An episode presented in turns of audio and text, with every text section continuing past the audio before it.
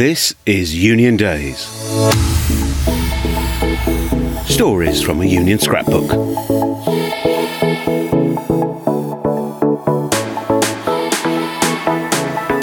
When I was growing up, kids wanted to be astronauts, footballers, scientists, shop owners, but I knew I wanted to be part of the union world, part of the struggle for better jobs, safer conditions, greater equality. So I've worked in and for unions all my working life. It's been a huge privilege and a great experience. Vets, cops, lawyers, medics, footballers' wives, they all get to tell their tales. Now it's the turn of a union rep to open the scrapbook of stories. The people, places, scraps and scrapes, heroes and villains, tall tales and low blows. It's the stuff of life itself, and I can't wait to share these stories with you. Who knows? You might see yourself in some of them. In fact, you probably will, though we have changed some names and other details. Let's get started. It's 1990. For the past year or so, I've been working for the NCU, the National Communications Union, which was mostly the union for telecoms engineering and technical grades, but with very significant minorities white collar telecoms workers, postal engineers, and the staff of the then Girobank up in Bootle on Merseyside. I took over the health and safety pitch from Roger Darlington. This was nervy enough in itself. He was held in deep respect by the union's activists and had just come within a whisker of capturing the number two slot in the organisation. He oozed knowledge, confidence, and urbanity. How could I possibly measure up? Now, health and safety, as it was and is still known, was set apart from your normal or mainstream union activities. That's all thanks to the deeply collaborative character of HASWA, that's the Health, Safety and Welfare at Work Act 1974, and its offspring, the SRSC regs. That would be the Safety Representative and Safety Committee regulations 1977. You see, in health and safety, the two sides of industry, that's us and the employers, are not in competition. No, we are united in pursuit and support of the greater good, safe ways of working, and healthy workplaces. That's a concern for everyone get it right, and we all benefit. Come up short, and accidents, sick leave, and turnover rise, whilst productivity and profitability fall. That was the mantra. And as a result, safety rep time was not subject to the usual arguments about paid time off for union duties or facility time, as it's known. The job of making sure the workplace was safe took as long as it took. But that was not the only thing that was distinctive. It's fair to say that Elf and Safety was prone to a number of stereotypes. To be a safety rep was, is, conventionally thought to necessitate a particular mindset, a fondness for rules, an eye for detail, a love of opaque acronyms, a passion for technical terminology, a slight social awkwardness, a taking of comfort in being different, and any humour could only be of the gallows variety. Being or acting 50 plus was also an unwritten prerequisite. So, along comes me. And the first task was to tour the country talking to mass meetings of safety reps about how important their role is. This was a joint enterprise with time off given and participation encouraged by the employer, who would also, of course, have a spot on the agenda. As you can imagine, attendance was impeccable. Well, time off work, which for many meant time inside rather than out in the winter cold, on full pay. What's not to like? And actually, you know, people reflected as they waited for the meetings to begin. It is quite appropriate for the company to acknowledge our important role. Now, I don't know where the idea of taking a loaf of white sliced bread to these meetings came from. I think it's because health and safety is always referred to as a, a bread and butter issue. And that must have got my mind going. It's a bread and butter issue, is it? But you can have so many varieties white, brown, wholemeal, sliced, unsliced, batch, cottage, farmhouse, lots of possibilities. Just like health and safety. You can have it toasted, as bread pudding, cut into soldiers. You can see where I was going with this, and so could the audience. Take two slices, and you've got a sandwich. Ham, cheese, jam, marmite, as many different possible fillings as there are parts of health and safety. Oh, but leave it too long and it goes stale, I warned. Take your eye off the grill and it's burnt. Get impatient and it will end up half baked. I think the surprise, because National Union reps weren't youngsters prancing around with a loaf of sunblest, more than humour won the audience over. Let's face it, it could not possibly ever have been the um, humour which would have seen me thrown out of the National League of Bad Joke Tellers for telling jokes that were simply too bad. At the time, you could already see some fraying of the esprit de corps that supposedly underpinned these arrangements. Safety reps for the employees were the responsibility of the union to select and send for training and accreditation. The candidates went on a jointly agreed course and at the end got their certificate and badge, the former all personally signed by me and my managerial counterpart. Two particularly sharp union tutors by the names of Bryans, Hudson and Kelly called me up in a bit of a flap one day to say that non-union students were on the course and they were refusing to teach them. The company, with what in my view was false naivety, couldn't see the presence of these students was a problem and professed to simply not understand why we thought it was. Net result was a couple of unhappy and no doubt confused people cooling their heels in the canteen, whilst I had to patiently explain that while their departure from the classroom may have been abrupt, and I had no doubt that it was, it was also correct. The whole point about the union part of the title Union Safety Representative is that it fits into a structure of accountability and professional development that non-members are outside of. And that was important because although health and safety was pursued on a bilateral, non-partisan basis, when it came to fixing things found to be wrong, the community of interest would come under real pressure why? Well, because fixing things takes cash. The mantra of doing things as soon as is reasonably practicable applies particularly to fixing minor faults. Of course, for glaring hazards, perhaps hidden until some catastrophic incident, there is a clear imperative to make the necessary changes and a legal consequence of not doing so. The Herald of Free Enterprise car ferry disaster, for example. But what actually is reasonably practicable depends on your point of view. It can be near enough never or almost straight away. Who's to say how quickly the worn step or trip inducing tear in the carpet should be fixed? Depends how much it costs, how tricky it is to do, how likely it is to cause a problem.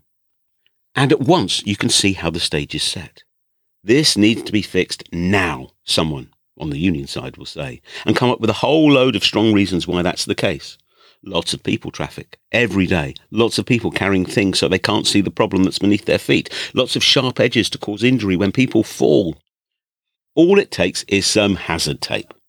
That's the gaffer tape that's in wasp stripe colours and twice as sticky as the ordinary version. No, it doesn't, says someone else on the management side. The floor covering is made of stick resistant material and replacing the whole room will cost a fortune. And people aren't stupid. They'll know to look. And the thing they carry most of is their dinner because the staff restaurant is just the other side of the tear. So we'll ban them taking their dinner out the canteen for the duration instead. Most times it isn't like this at all. But money is a factor in deciding what and when is reasonably practicable. Some managers or companies will cause more discontent than the danger they seek to resolve by simply banning something that is troublesome to them. Kettles in the office is a classic. One workplace did just this banned kettles in the office. And you can see the argument about lots of boiling hot teas and coffees and cup of soups. You can see too how encouraging people to eat at their desks creates a litter issue or a housekeeping issue or a rodent issue. And you can imagine how delighted not staff were at the kettle ban that was imposed. But in fairness, the House Union and management identified a way forward galley kitchens in each department with a water heater and microwave and fridge. Some departments were so house proud, or maybe lazy, or, or, or perhaps efficiency minded, that they lobbied for funding to get dishwashers as well.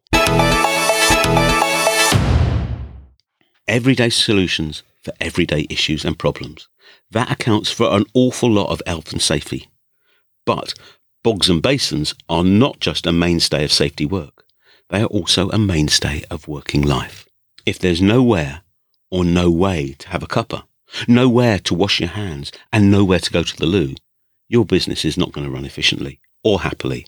It beggars belief that some employers still seem to think theirs will. And solutions usually do not need to be expensive. Often the biggest barrier is a lack of will and imagination rather than a shortage of cash. Or perhaps it's a lack of awareness and inability to see problems and risks that to others are quite obvious. This lack of awareness, either by design or default, can occur at any point in what are often very long chains of command. Quite possibly because there are very long chains of command, and almost certainly because there is a pressure on costs to try and do the job too cheaply. Let me give you an example that sticks in my mind. Company A has contracted out its buildings maintenance to Company B. Company A doesn't do buildings maintenance, it does something else and wants to concentrate on its core business. Company B has been delighted to get the gig. The market for their services is tough, and this is a big contract in terms of value and kudos. In fact, Company B is a purpose built joint venture between three very big beasts in this field, created specifically for the purpose of bidding for the contract. This created a load of problems, sorry, um, issues. Well, that's another story. Perhaps the potential benefits affected the calculation of cost and risk. People often said about Company A that the challenge of servicing a huge operational estate was hard to understand and easy to underestimate from the outside. But anyway, here we were, locked into contractual togetherness. The road hadn't been easy. As a union, we urged caution. Look at an in-house option, we said. Don't be seduced by this facile lift and shift, shiny logoed outsourcing palaver. OK, said the company, we will look at an in-house option. And then proceeded not to do so. The employer's justification for acting in such bad faith, because that is absolutely what it was, was that no in-house option could ever match the benefits of outsourcing. Oh, really? We threw the kitchen sink at this one. The company codenamed this project Jaguar after the business transformation program in that high end car manufacturer. Very smug, very sure of themselves. Not quite so smug after I'd spent an extremely productive couple of hours with John Egan, past CEO of aforementioned company, who had devised and delivered that program and who was currently doing just about the same at the British Airports Authority. Not so smug because now I knew far more about the original Project Jaguar than those who had appropriated the name. Not so smug either to find their glitter set in the context of what had worked and what hadn't. That the union's due diligence had thrown up practical issues that seemed to be missing from the project plan. It was nearly a classic case of hubris, of too much pride leading to a fall. Frankly, I was incensed at having been lied to over the in house bid. And so too were our members. The possibility of a strike ballot across the whole company loomed large.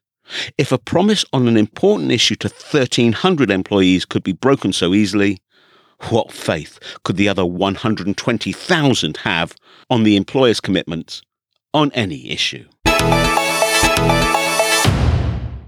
Negotiations went on into the evening, into many evenings. The crunch meeting was surreal, overlooking the vast central atrium of the corporate HQ. It was summer, and the FIFA World Cup was on. A huge screen had been set up, and people had stayed on after clocking off to watch the England game. This was crucial as they'd underperformed woefully in their opening match. Clearly, not the only ones to have misjudged their opposition. It was a tense affair, but eventually the deadlock was broken. On the pitch, it was a Jermaine Defoe toe poke. Around the negotiating table, it was an agreement which saw us accept the principle of outsourcing, but protect the terms and conditions of all those currently doing the work. Ten years later, the company recognized its mistake and brought everything back in house. And a few years after that, the biggest of the big beasts involved in that joint venture imploded. Yes, Carillion, I am talking about you. In the intervening 10 years, however, the mismatch between promise and reality became quite stark. Temperature control in buildings became quite an issue. You'd be genuinely hot under the collar in summer and freezing in winter, but unable to adjust the thermostat locally. Work allocation missteps meant that the only way colleagues felt they saw each other was passing in opposite directions at 70 miles an hour on the A1. These missteps were part of a contract that was set up with too tight financial constraints. Pay rises were viewed as unaffordable. The best way to get an increase in wages was actually to leave and then come back in a couple of months when the firm realised it simply couldn't fill the vacancy at the miserable rate offered. That's a true story.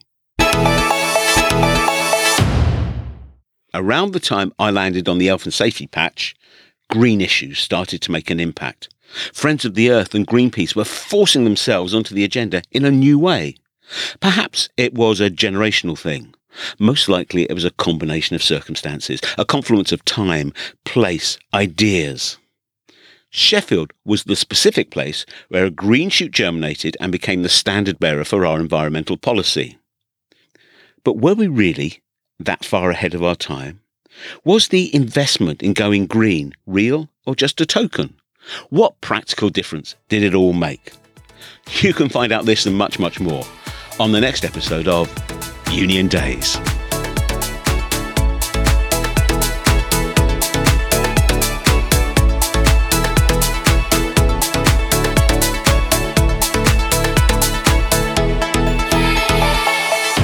This has been Union Days, scenes from a Union scrapbook with me, Simon Sapper.